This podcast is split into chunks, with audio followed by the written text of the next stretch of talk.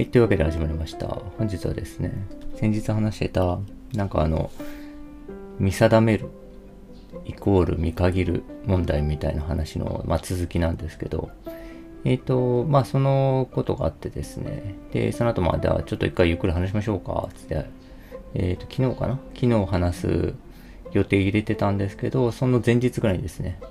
すいませんでした、みたいな連絡が来まして、ちょっと生意気言ってすいませんでした。でも、いろいろ考えた結果、なんていうか、まあ一番最初に、まあ僕の方が原作やったらどうですか？みたいな話をしてたんだけど、いや、自分を一人でやりたいですみたいな話をしてたんだけど、でもやっぱり、あの、なんだろう、いい作品作るっていう意味では自分は原作に回った方がいいのかもしれないと思いましたみたいな感じで、まあ、結局そういう話させてもらえばみたいな感じだったんですよね。まあ、ただですね、なんかこう、なんていうんですかね、なんかこう、自分のですね、こう、やりたいことみたいなのを、本当はこうなのにな、みたいな、ちょっとじくじたる思いみたいなのをですね、こう、抱えたまま、そういうふうに、えっ、ー、と、しょうがないなって言って切り替えてても、ちょっと多分、後々なんかおそらくくすぶるものがあるだろうというのでですね、まあまあまあまあ、あの、一回でもまあ話してみましょうか、みたいな感じで話してたと。で、まあ、えっ、と、結局まあでも本人の中では割と切り替えをもうしようという感じだったみたいなんですけど、えー、で、その時に、まあなんていうんですかね、まあ僕の迷いみたいな話もしたんですよね。こういうこの自分の経験から来る、こういう、なんていうかな、えー、よくも悪くも見通しが立ってしまうと。で、その時にこういう風に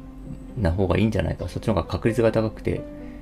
早くていいものができるんじゃないかみたいな。なんだけど、まあ一方で、えっ、ー、と、例えば見通しが立たない、経験が立ってない、えー、若手って、若手のその編集者っていうのの良さっていうのは、見通しが立ってないから、他の人が、えっ、ー、と、はいはい、これはこれね、はい、これはこれね、みたいな感じでですね、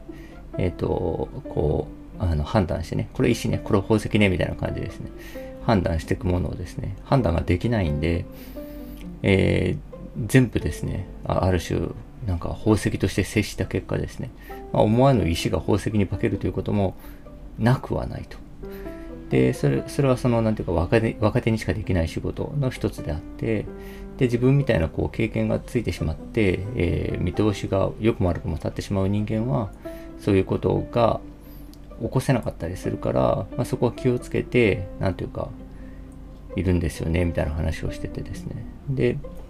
まあそういう意味で言うと、まあただ、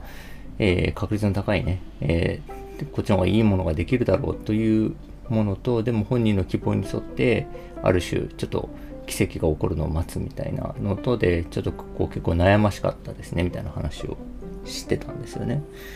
で、まあ本人も、うん、なるほど、みたいな感じでですね、えっ、ー、と、まあ、していましたと。で、えっ、ー、と、このラジオを聴いてるですね、ある方からですね、ちょっと、感想をもらってですね。で、その感想っていうのが、あの、その、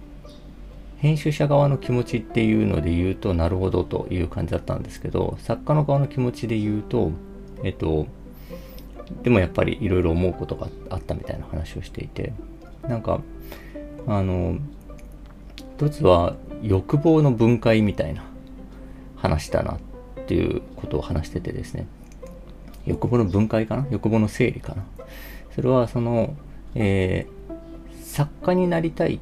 という、えー、欲望と、えー、いい作品を作りたいっていう欲望を読んでもらいたいという欲望っていうのは実は違うんだと。で、それが一色単になっていると、あの、なんていうかな、混乱してしまうんだっていう話をしていて、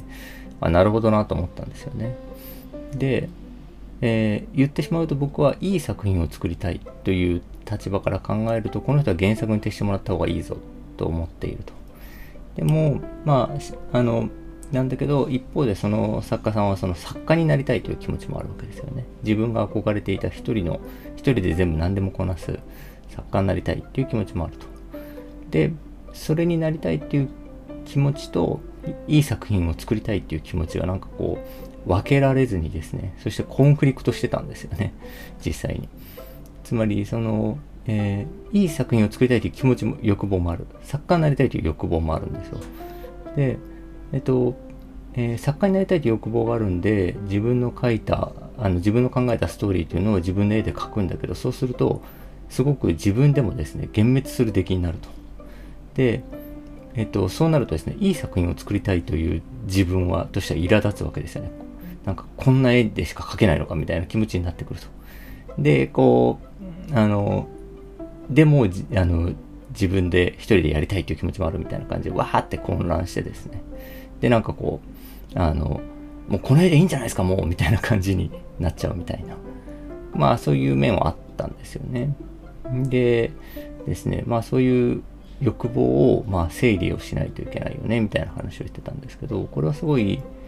なんかわかる話であの例えばなんですけどえー、よく、なんていうんですかね、えっ、ー、と、書きたい作品を書いてくださいみたいな、あの、言い方ってあると思うんですよね。例えば編集者が作家に対して、書きたい作品書いてくださいっていうことを言う場合もあると思うんですけど、僕、書きたい作品書いてくれって言ったこと多分ほとんどなくてですね。でなんでかっていうと、書きたい作品って、えっ、ー、と、その人が読みたい作品じゃなかったりするんですよね。でその人が読みたい作品ってなんか実はあのなんかまあこういう例えば普通の例えばエンタメだったりするのに自分が書きたいってなると全然違うの書いちゃうと。でその自分全然違うのを書いちゃってじゃあそれがお店に売ってて買うかって言ったらその人自身が買うは買わないような漫その作品だったりすると。っていうようなことが、まあ、まま起こるわけですよね。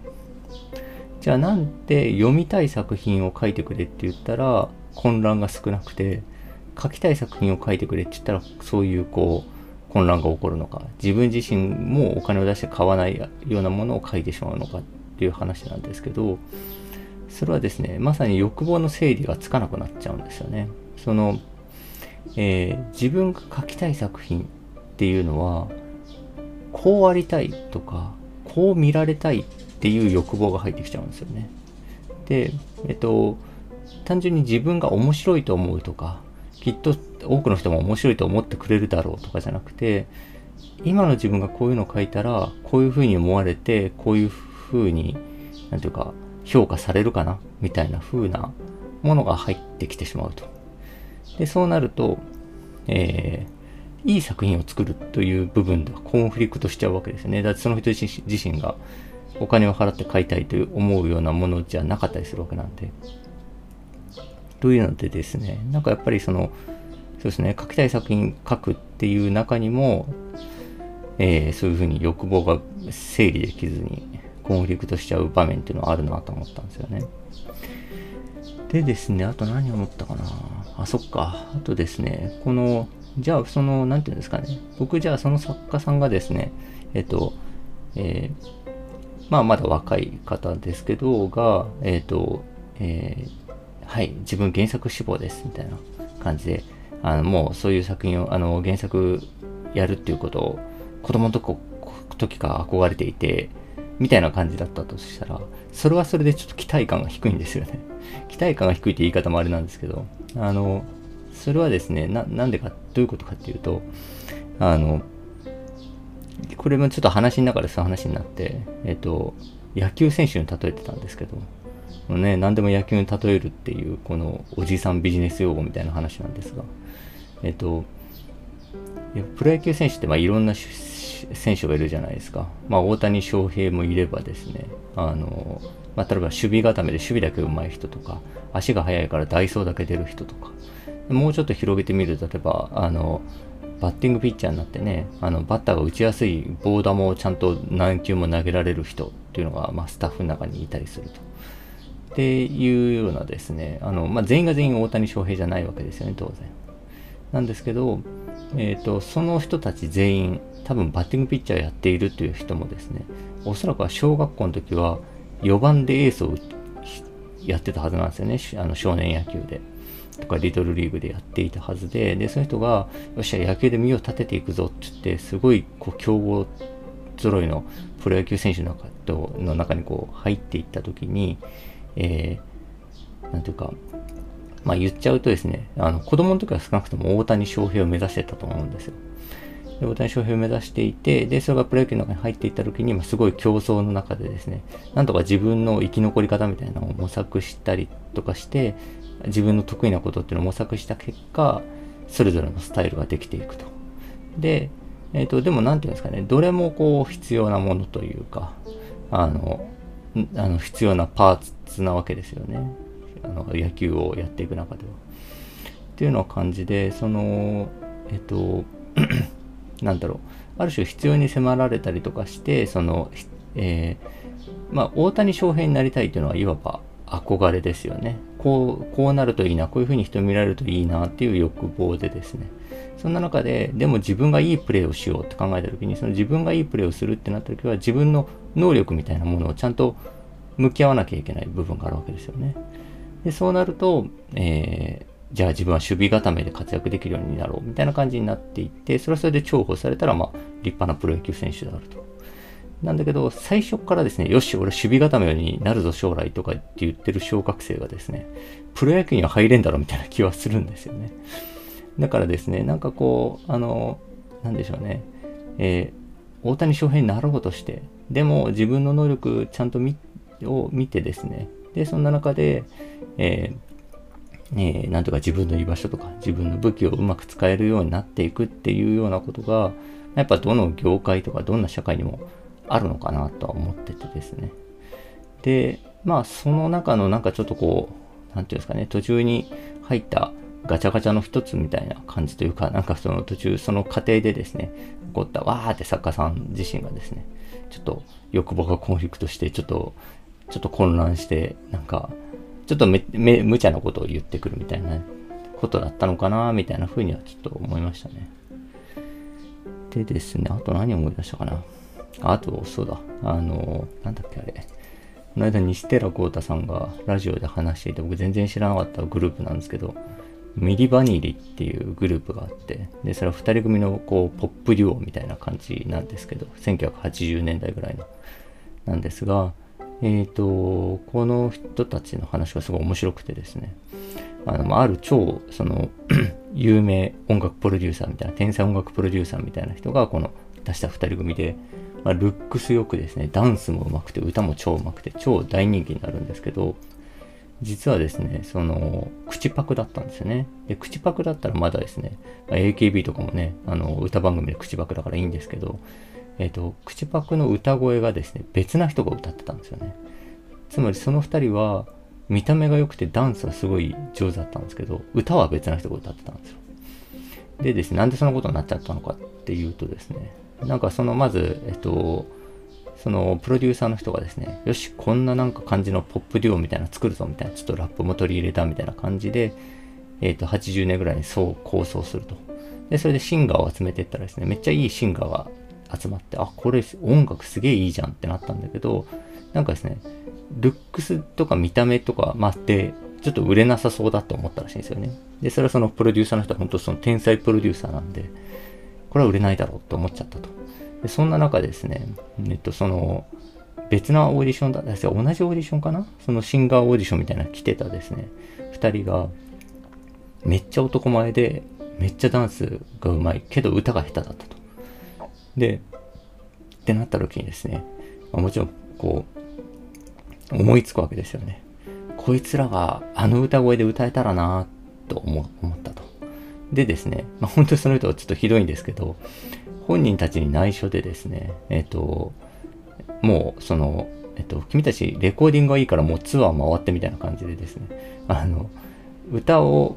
あの、歌はもう他の人に、ま、任せるということを本人たちに黙ってですね、口パクでアーティスト活動をさせていくっていうことにしていくんですよね。まあ途中でもちろん、え、そういうことだったの？みたいな感じで気づくわけですけど。で、それがですね、めちゃくちゃ大人気になって、世界中で大ヒットして、グラミー賞までもらうんですけど、その後その別人の歌声だったってことが分かって、グラミー賞を剥奪されると。でですね、この話聞いた時に、その、もちろん本人を騙して、そういうことをするっていうのはね、まあ本当にひどいなと。で、実際ですね、そのうち一人の人はちょっとやっぱりこう生活を持ち崩して、早死にしちゃうんですけど、でですね、あの、なんですけど、でも、おそらく確かおそらくどっちにしてもそんな世界的ヒットにはなんなかっただろうなと思うんですよね。そのシンガーの人をデビューさせても、えっ、ー、と、歌が下手なかっこいい人をデビューさせてもできなかったと。で、そうなった時に、ここれくっつけたいなってって思うという、その誘惑とか欲望みたいなのが死ぬほどわかるんですよね。